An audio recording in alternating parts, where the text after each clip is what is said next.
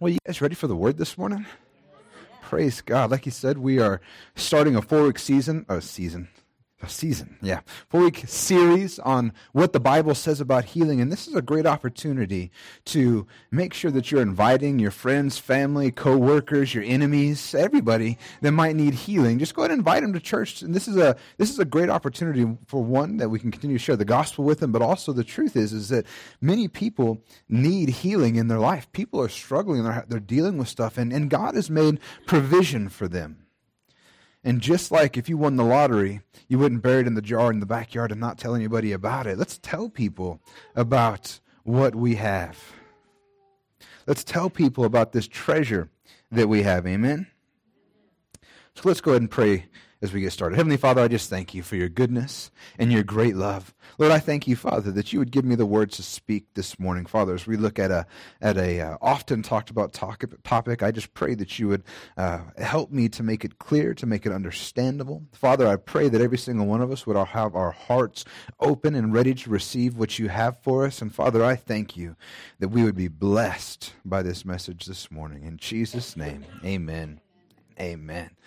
So today we're going to talk about who is the author of sickness. And kind of as a, as a precursor to this whole thing, I want you guys to know that, that we believe in the supernatural at this church. We serve a supernatural God, and He does supernatural things. He is a miracle worker. And we believe 100% there is no sickness, there is no uh, anything going on in someone's body that is too big that God can't heal, that God can't deal with. Even when doctors say it's impossible, I want to tell you, church, that it is possible with God. Because just because it's impossible for man doesn't mean it's impossible for God. And we also believe that this shouldn't be an occasional or rare thing. But this should be part of the everyday life of a believer. The truth is, is we're gonna we're gonna look at it over the course of the next few weeks, not so much today, but the truth is, is the healing was purchased for us by Jesus Christ on the cross.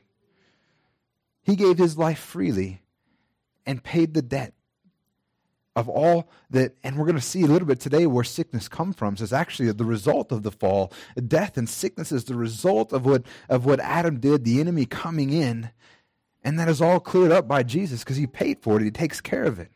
And the reality is, is that, that this isn't just some like warm and fuzzy feeling that I have. It's not something like, well, he's a good God, so he probably wants you healed. This isn't something that I'm pulling out of thin air. It's not just something I've decided to believe with no evidence. And it's certainly not blind faith. Oftentimes Christians are accused of blind faith, and, uh, and, and they, they, say, they say you shouldn't have blind faith. And I agree with them. I think blind faith is stupid. But we don't have blind faith. We have all the evidence in the world. Our faith is placed in something that is solid, that is real. And over the next four weeks, we're going to really dig into what the Bible does, like I said, has to say about healing. Today, we're going to look at who is the author of sickness, who created sickness, where does it come from, why do we have it. We're going to look at, at why there's actually sickness in our life. Next week, we're going to look at God's promises regarding healing for you. You know, there's tons of promises in the Bible that says that healing is for you, that healing is promised. But then we're going to look a little bit deeper into that because oftentimes we read these promises that God has and we begin to question ourselves and say, I'm not worthy of these things, or God doesn't really want that for me. So the third week, we're going to talk about the reality that God actually wants you healed, He wants you to be whole. And then finally, the last week, we're going to look at what is our responsibility in all of this. Because the truth is, as believers, we have a responsibility in it as well. But today, like I said, I really want to talk about who is the author of sickness. Where does it come from? I want you to know and, and, understand when you leave here that without a doubt, God is not the one who created sickness. He's not the one who uses sickness. He doesn't use it to punish you. He doesn't use it to try to teach you a lesson. He doesn't use it to try to direct your path or guide you. God does not use sickness. There is one who is responsible for sickness in this world, though, and that's the devil. And that's what it boils down to. That's the reality of it. And there's so many people I've heard so many times, and it's why I wanted to start with this and deal with this because I've heard so many times that, that no, this is happening to me because God's trying to teach me a lesson. Or this is happening to me because I actually heard once uh, uh, that was said about a pastor's wife. and she was struggling with, with acne. And somebody went up to the pastor and told him, You know, your wife's struggling with that because there's sin in her life. And it just blew my mind. God is not going to cause you sickness or physical harm or pain to try to, to try to, to deal with sin in your life. And to even think that is actually kind of crazy. You want to know why? Because if God is using stuff like that to take care of the sin in your life, that means that Jesus wasn't enough. And if Jesus wasn't enough, there's no point for us to be here today. Might as well live for what we can because there's no way out. But Jesus paid for it all. And if Jesus paid for it all, God's not going to ask you to put in the tip. So let's go ahead and get started with the first verse today.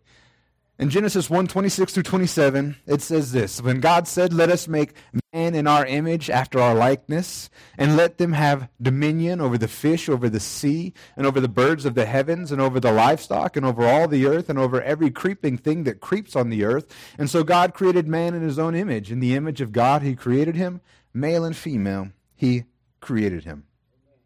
First thing that we need to understand, when we're beginning to look where sickness comes from, is, is how are we made? And we are made in the image of God. The image of the living God. And when it says there, when he's talking about it, says, Let us make man in our image, in our likeness, we begin to see the first reference of the Holy Trinity in the Bible the Father, the Son, and the Holy Spirit. This is not some weird reference to angels saying that God was saying, maybe let's, let's make man in the image of, of, uh, of God and the angels. That's why he's saying us, because there's, there's a big problem with that. Is because we're not made in the image of angels. We're made in the image of God. The other big problem with that is, is that angels aren't made in the image of God. So we can't talk about being made in, about angels because we're not made in, in their image. But the truth is, is that there is one God and that there are three persons in the Godhead. And this is a difficult thing to understand. And uh, the truth is, is, is a lot of this you have to take on faith because how can it be one but also be three? And I don't, I actually don't think this is necessarily supposed to be easy to understand. One day we'll understand it. But we do know this there is one God, and He exists in three persons. And it's not some like shape shifting, weebly wobbly, like he's Jesus one time and then God the next and then the Holy Spirit. He's all three, three at the same time, but one God. And we are made in his image. If you ever wonder why we're, we're relational beings, it's because we're made in his image, and God is a relational God. Even though he existed before creation, before everything, he was still a relational God. This is why the evidence in the New Testament clearly testifies to Jesus being God and why they killed him. Because Jesus was God. This is also why when Jesus said that he would send another, the helper, in John uh, 14, 16, according to the Bible Exposition Commentary, the Greek word translated to another actually is more accurately tra- translated to another of the same kind. Uh, uh, the exact same thing, because the Holy Spirit is also God. So now you're wondering, like, well, this doesn't seem like it has anything to do with healing. Why are you talking about this? The reason is, is because to understand where sickness comes from and how it got into our lives, we need to understand how we were made. And we need to recognize that we are made in the image of God, not the image of angels, not the image of some other thing. We were made off the blueprint of God. So that means that as humans, like I've said before, it doesn't mean that we look alike. It doesn't mean that we have the same nose or the same eyes. It means that we actually share, though imperfectly and finitely, in God's nature, in who He is. Who He is is who we are. We're made in that image to look like Him. And that is his, his communicable attributes, his, his life, his personality, truth, wisdom, love, holiness, righteousness, justice. We were made in that image. Sorry, I'm going to shut this off because for some reason the heater just stops working every now and then and blows out cold air. So we'll just leave that one on and hopefully no one gets too cold. Hallelujah. Where was I at?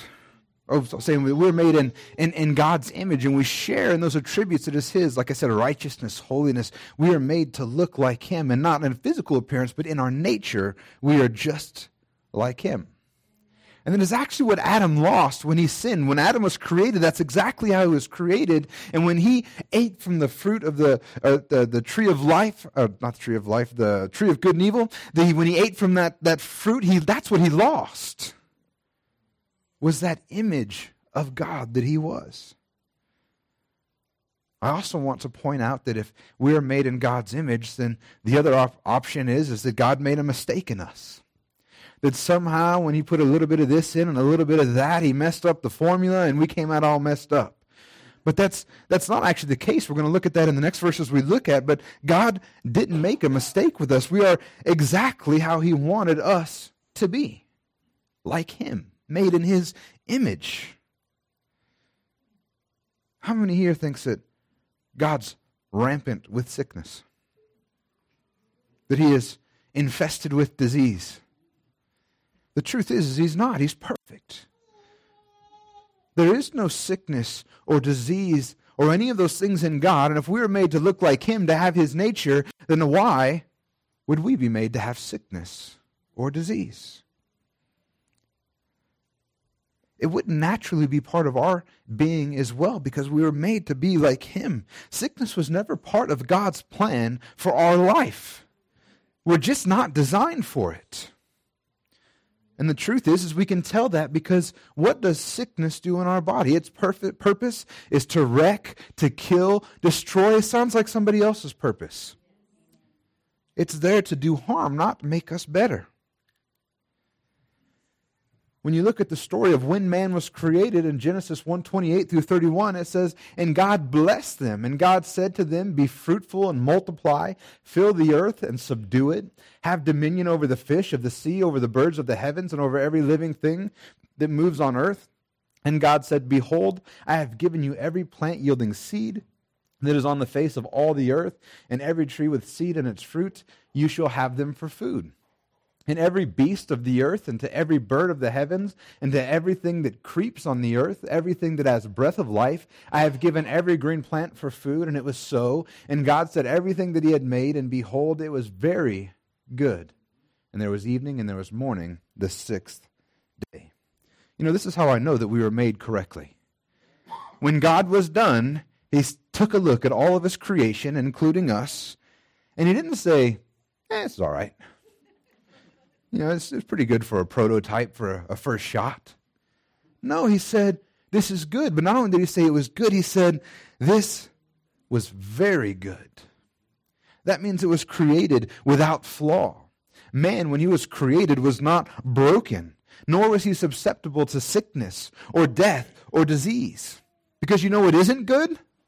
Sickness and death and disease. I don't think God would have looked at all, all this sickness and death and went, This is nice. I like it.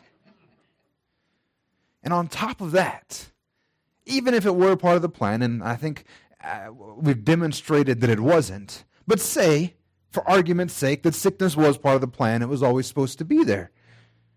Why would we let it thrive? Because this is what the scripture says. God told Adam, be fruitful, multiply, fill the earth, subdue it, and have dominion over it. If we were to subdue it and have dominion over it, and sickness started rearing its ugly head, why would we let it go? We have been given all authority over everything on earth, particularly as Adam. He was given all authority, second only to God. And he could have ended sickness by speaking to it.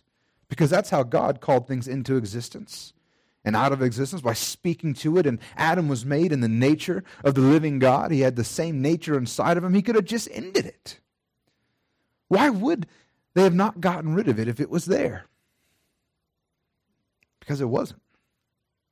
It wasn't part of the original plan. Sickness was never part of what God wanted for us. You know, what's interesting if you read this creation account, on all the other days when God was creating stuff, he did it and he said, it was good. And then he did something and it, it was good. But on the sixth day, when he created man, he doesn't say, it is good. He said, and behold, it was very good.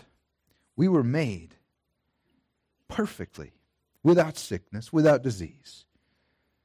So the question that we have to ask then, if this is the case, if we were made without this, where did it come from? Because no one's going to argue that there's not sickness and disease right now. So where did it come from? Where did it all begin?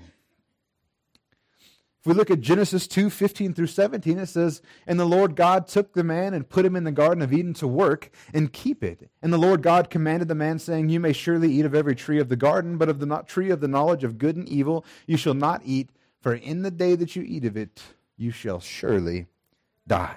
You know, before the fall, there was no sin, there was no sickness, there was no death, there was none of that.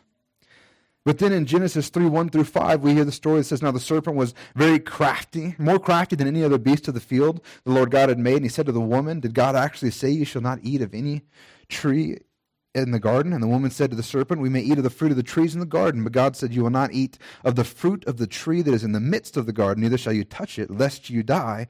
For God knows that when you eat of it, your eyes. But the serpent said to the woman, You shall not surely die, for God knows that when you eat of it, your eyes will be opened and you will be like God, knowing good and evil.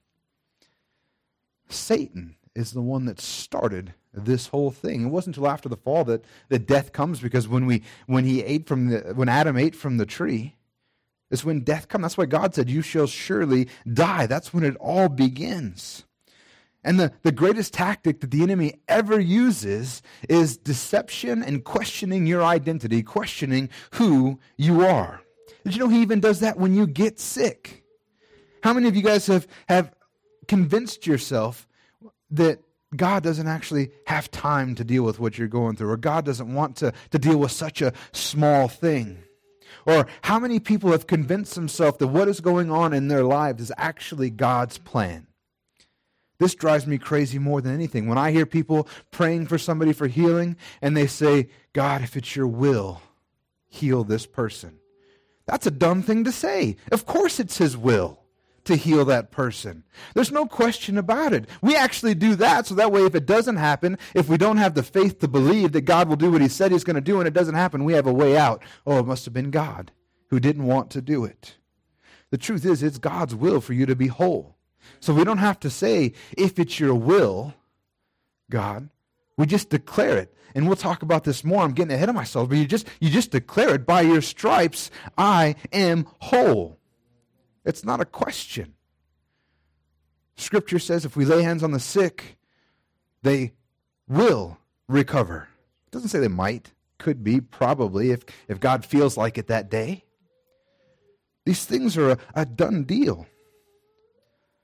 But even after Adam screwed up, you notice I don't mention Eve much. A lot of a lot of guys like to blame the whole thing on Eve. If you actually read the scripture, Eve may have played her part, but it wasn't until Adam ate from the fruit that the fall actually happened. It's carried on through him.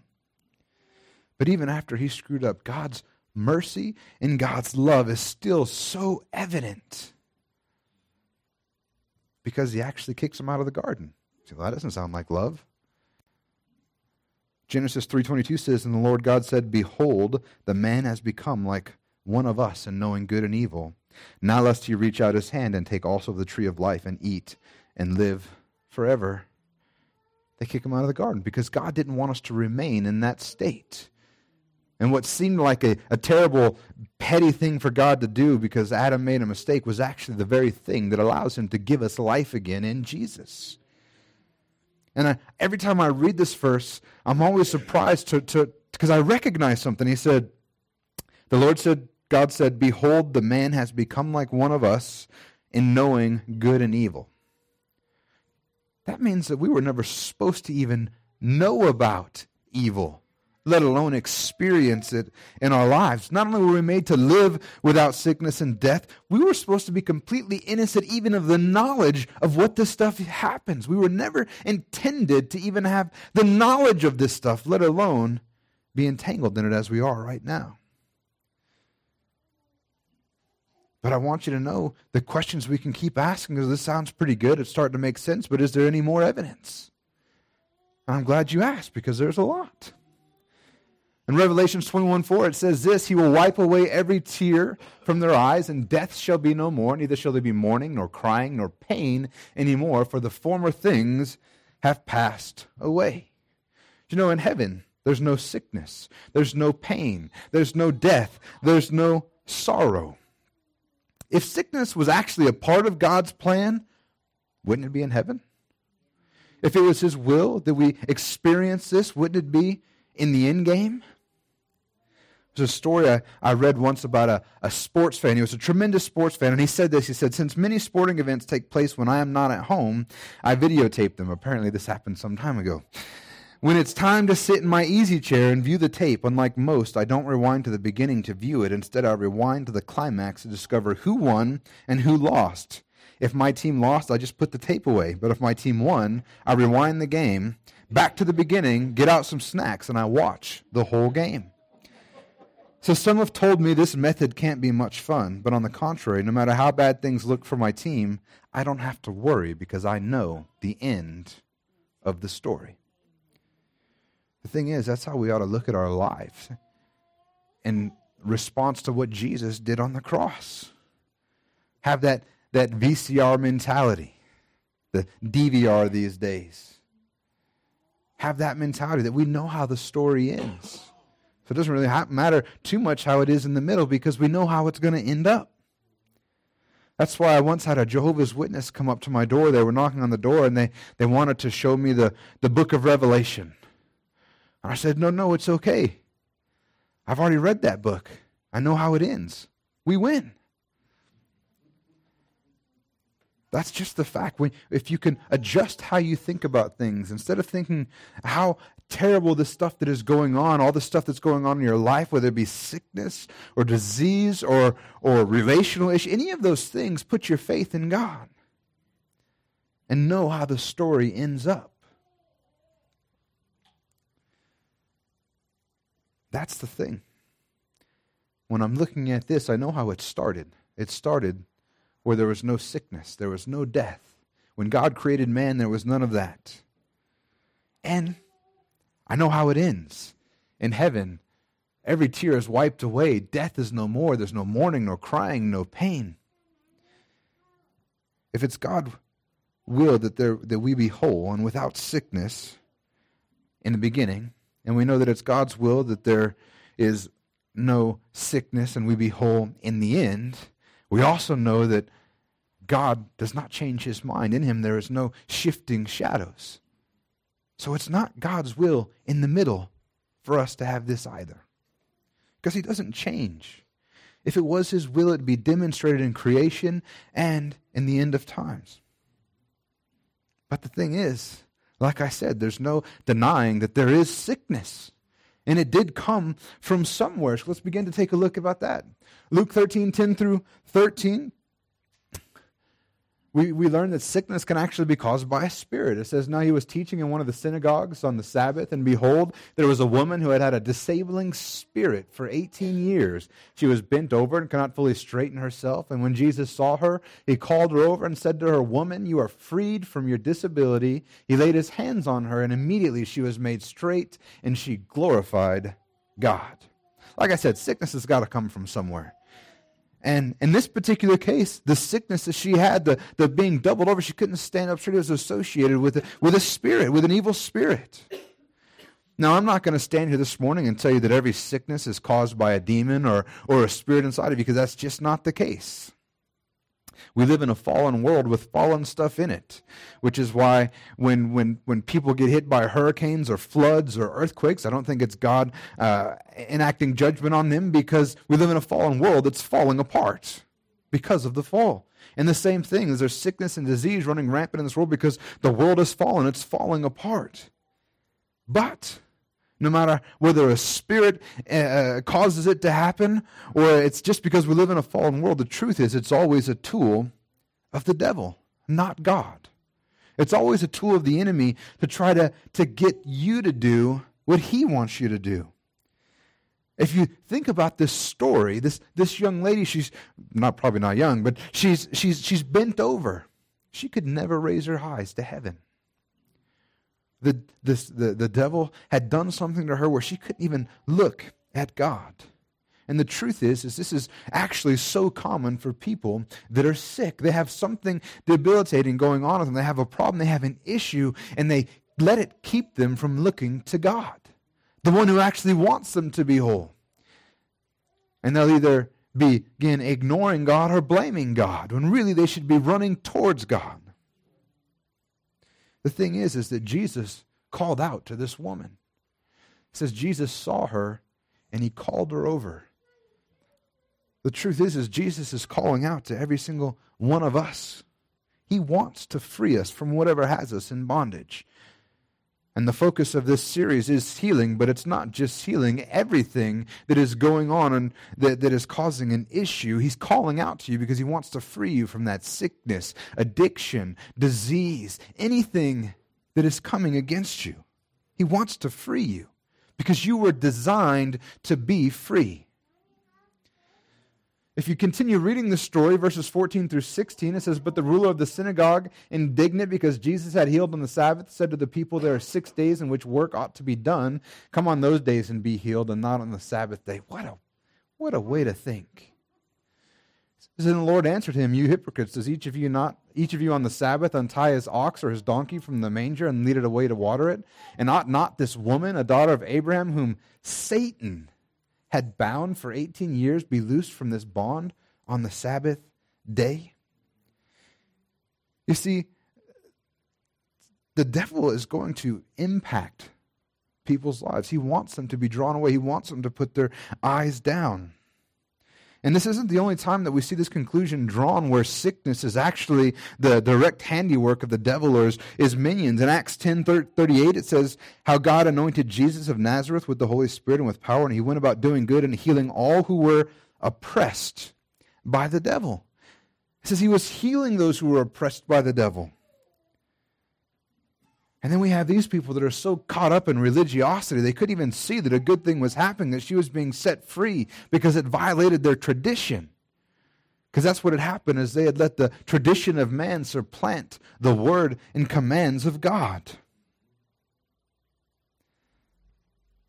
It's just like when the man with the withered hand came in. It was another Sabbath, and he wanted to be healed, and Jesus asked him, So is it lawful for me to heal this man? And once again, they freaked out. Because religion is always accusing, but Jesus just loves. And he's not concerned with your tradition or what's going on, he's concerned with making you whole. And the funny thing is, is we read this stuff and we're like, ugh, those people, how could they do that? How could they think like that all the while, forgetting that we do it all the time? We see somebody sick just like I talked earlier about the, the story of the pastor's wife who is struggling with something and, oh, it must be sin in her life. How many times have we looked at somebody that's struggling in there and go, I wonder, what's, wonder what they're doing behind closed doors? Wonder what they got going on? We instantly begin to judge. It's funny because it's such an absurd thought if you really sit back and think about it. And the truth is, is, is that sometimes we do. I know I do it sometimes. But it's okay because the scripture says, take every thought captive. I don't let it run loose. I grab it back when I realize how dumb the thought is. Because it's an absurd thought. Because how many of you with children are like, you know what? I can't believe they didn't clean their room. Maybe some cancer will teach them a lesson. Maybe next time they'll clean their room. That's the absurdity that we think with when we think God is trying to teach us a lesson or, or punish us with sickness. It's like, you ever watch those movies where you have the good guy who does something bad to make the good guys do something good? You know what I'm talking about? Where the, it turns out the whole plot of the movie was like, no, he was actually a good guy, but, but the United States government wasn't rising to the challenge because they didn't think it was a threat, so he created the threat so that they would rise. That's, that's, that's, that's what we think God is doing to get us to move. But the thing is, here's what Jesus says about that kind of thinking. In 12, 22 through 28, it says, Then a demon oppressed man who was blind and mute was brought to him, and he healed him. So the man spoke and saw. And all the people were amazed and said, Can this be the son of David? But when the Pharisees heard it, they said, It is only Beelzebul, the prince of demons. This man casts out demons. Knowing their thoughts, he said to them, Every kingdom divided against itself is laid to waste and no city or house divided against itself will stand. And if Satan casts out Satan, he is divided against himself. How then will the kingdom stand? And if I cast out demons by Beelzebul, then whom do your sons cast them out? Therefore they will be your judges. But if it is by the Spirit of God that I cast out demons, then the kingdom of God has come upon you. Once again, they begin to, to question Jesus' identity. But he says, well, let's use some common sense. Let's think this through. That's what I love about the Bible because the truth is, it really is. If you just look at it and read it and get rid of your preconceived notions and get rid of all the religious junk you've packed in your head as you've tried to learn who God is based on who they say He is on TV or in books or maybe even what your parents said or other, it's just actually read it. It's written so that we can understand it. The Bible is not there to try to trick you. And he says, well, let's use some common sense, guys. If I was casting out demons by the power of, of, of demons, wouldn't I kind of be working against myself? Because the truth is, any kingdom that fights against itself falls. Probably one of my biggest fears about the United States right now is we're so busy fighting ourselves, things are collapsing around us. But I also think this is more proof that God doesn't use sickness to try to direct or guide us because if He made you sick, and then he healed you, he would be fighting against himself. God's not dumb. He's not going to work against himself. Hmm. The truth is is we're not disciplined with sickness. 2 Corinthians 5:21 says for our sake he made him to be sin who knew no sin so that in him we might become the righteous of God. 1 John 4:17 says by this is love perfected with us so that we may have come have confidence for the day of judgment because as he is also as he is so also are we in this world. The reason why God doesn't punish us with sickness is because we're already right with him. We're right with him because of his son. And if we're right with him because of his son, that means that he doesn't have to punish us. And if he has to punish us, that means his son wasn't enough. And like I said, if his son wasn't enough, we can pack up and go home now because there's no point. The perfect sacrifice of Jesus Christ made us holy and without blame. That's why Paul could say, with a clear conscience, he has a clear conscience. It's not because Paul never made a mistake. When you look at Paul's life, he's got plenty of literal blood on his hands. But he said, I have a clear conscience. Is it because he thought what he was doing was for God? No, because Jesus paid for even that. Christ was without sin. He was righteous. He was holy. And as he is, so also are we in this world. We can have confidence. But then some of you who are know the Bible pretty well or maybe are a little bit clever are starting to ask about those. Well, what about those times in the Bible where it makes it look pretty clear that God is the one that caused sickness? And particularly in the New Testament. So let's take a look at those. John 9, 1 through 5 says, As he has passed, this is probably the big one. This is the, uh, the guy who was born blind. And it says, As he passed by, he saw a man blind from birth, and his disciples asked him, Rabbi, who sinned, this man or his parents, that he was born blind? And Jesus answered, It was not that this man sinned or his parents, but that the works of God might be displayed in him. We must work the works of him who sent me while it is day. Night is coming, and when no one can work, as long as I am in the world, I am the light of the world. Now, if you read this and take it the way it is, it looks like that my case is completely blown out of the water. It says, It was not that this man sinned or his parents, but he was blind so that the works of God might be displayed in him. The implication is that, that God made him blind just so he could heal him later. And that's how it reads. And I wouldn't fault anybody for reading that and thinking that. But the problem that I have with that is, is it's in contradiction to every other scripture that talks about this anywhere else. And anytime I start reading one verse that contradicts everything else in the Bible, I start to ask myself, what are we getting wrong? Why would there just be one that contradicts it? So let me ask you guys this. Did you guys know that the original Greek New Testament didn't have any punctuation in it. No punctuation. English teachers' nightmare. Well, Greek Greek teachers' nightmares. Like the whole thing is a run-on sentence. No punctuation. Also, if you didn't know, there was no verse numbers and chapters either. That's also something that we added later when the Bible was translated to make it easier for us to find stuff. So let me ask you this. If we, if we think that there's no punctuation and potentially that maybe we got something wrong, what if we, what if we change the punctuation a little bit so it looked like this? As he passed by, he saw a man blind. You guys didn't see the changes, did you? They were, they were subtle. As he passed by, he saw a man blind. Let me make sure this is the right one. It is subtle. Yeah, it is. Okay. So as he passed by, he saw a man blind from birth, and his disciples asked him, Rabbi, who sinned, this man or his parents, that he was born blind? And Jesus answered, It was not this man that sinned or his parents, period. Let's put a period. So, like the first one says, It was not this man or his parents, comma.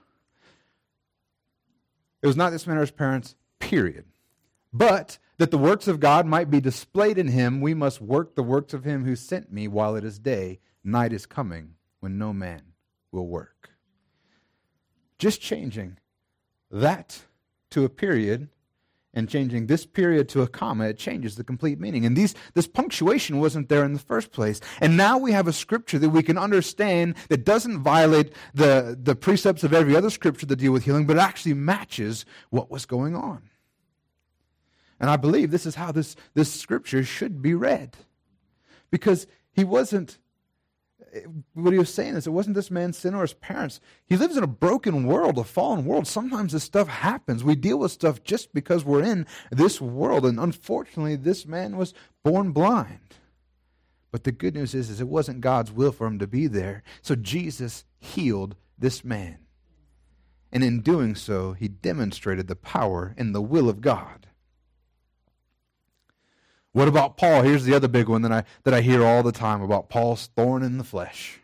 2 Corinthians 12, 7 through 10 says, So to keep me from becoming conceited because of the surpassing greatness of the revelations, a thorn was given to me in the flesh, a messenger of Satan to harass me, to keep me from becoming conceited. Three times I pleaded with the Lord about this, that it should leave me.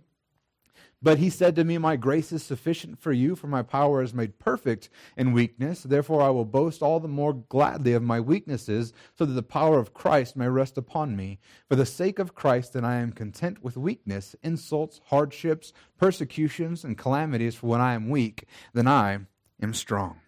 Many people argue that what Paul was talking about, this thorn in the flesh, was actually some sort of sickness that he had. And matter of fact, many people believe that it was some sort of eye sickness. And where they get that from is this scripture right here. In Galatians 4:15 he says, "What then has become of your blessedness? For I testify to you that if possible you would have gouged out your eyes and given them to me. So people have associated the two and said that Paul is got some sort of eye sickness because of what he said here. So let's go back and, and straighten some things out here about what Paul is, is actually talking about. I believe that verse 10 actually begins to talk about what Paul was talking about, the thorn in his flesh. Because he says, if we look at the, ver- the scripture to interpret scripture, it says, For the sake of Christ, then I'm content with weaknesses, insults, hardships, persecutions, and calamities, for when I am weak, then I am strong. Another side note the song that they say, Jesus loves me, this I know, for the Bible tells me so. He is, uh, what does it say? Uh, I am weak, but he is strong. That's not what the scripture says. The scripture says, When I am weak, then I am strong. It's a misquoting of scripture. And the reason that is, is because when you have a weakness, you tend to lean on God, who emboldens you and strengthens you to accomplish what you could never do on your own. The stuff that we can do on our own is the stuff that gets us in all kinds of mess because we think we can do it without God and we get prideful. But he says, I'm content with my weakness, insults, hardships, persecutions. He's talking about people. People are the thorn in his side. And if you don't believe me, like I said, let's go ahead and take Scripture to interpret Scripture. If we keep going, one we talk about here, I do want to talk about this. I would have gouged out my eyes. Mm. So we use that expression even today. It's like saying, I'd give you a kidney or my left arm. Chances are I'm not going to rip off my arm and give it to you. And I didn't say it because your arm is hurt. You know, if someone's going through a hard time that has nothing to do about their arms, like, you know what, I'd, I'd cut off my arm if it could make it better for you. It's an expression that we use. We sometimes forget that these are people just like we are.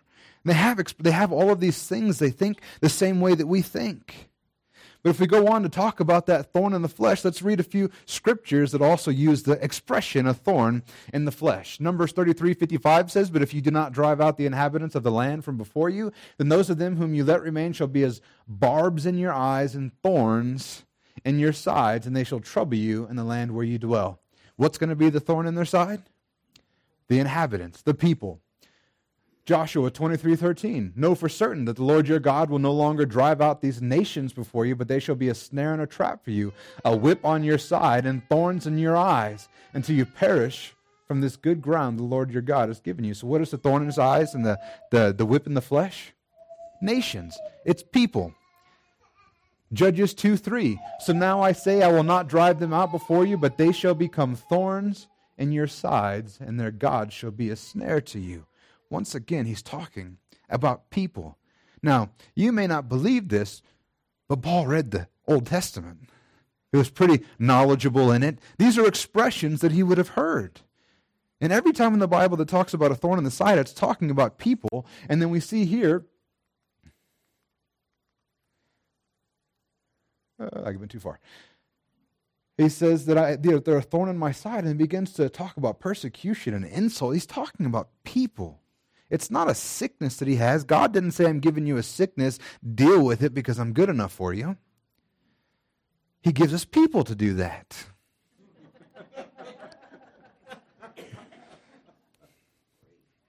you all are laughing because you know it's true. You got people in your life that you're like, Lord,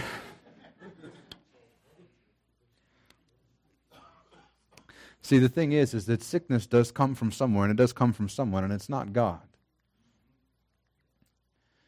In John 10:10 10, 10, it says the thief comes only to steal and kill and destroy, but I came that they may have life and have it more abundantly. Sickness and disease are the work of the devil. If it causes pain, if it causes sickness, disease, malcontent, dissatisfaction, any other negative word you want to put in, it's from the devil. But a rich and satisfying life was Jesus' purpose, so that we could have that. If you are afflicted, you're not living a rich and satisfying life, which is not what God intended for you.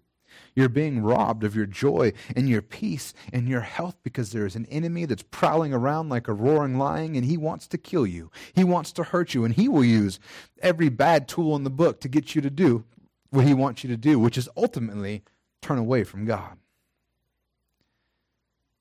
So, if when stuff is going bad in your life and you begin to run away from God, you begin to push God away, you begin to get angry at God, you're not somehow squaring up to God. The enemy is just manipulating you to do exactly what he wants you to do because the devil knows that he can't get back into heaven. He's already lost. The best he can do is bring people down to suffer with him.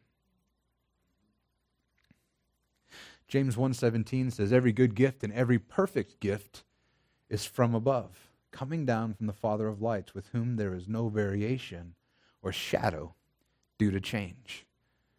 How many good gifts and perfect gifts? Everyone. So if it's a good gift or a perfect gift, where does it come from? It comes from God. And it says that there is no variation or God doesn't change. We saw in the beginning that there was no sickness, and we see in the end, when he rebuilds heaven and earth, there's no sickness.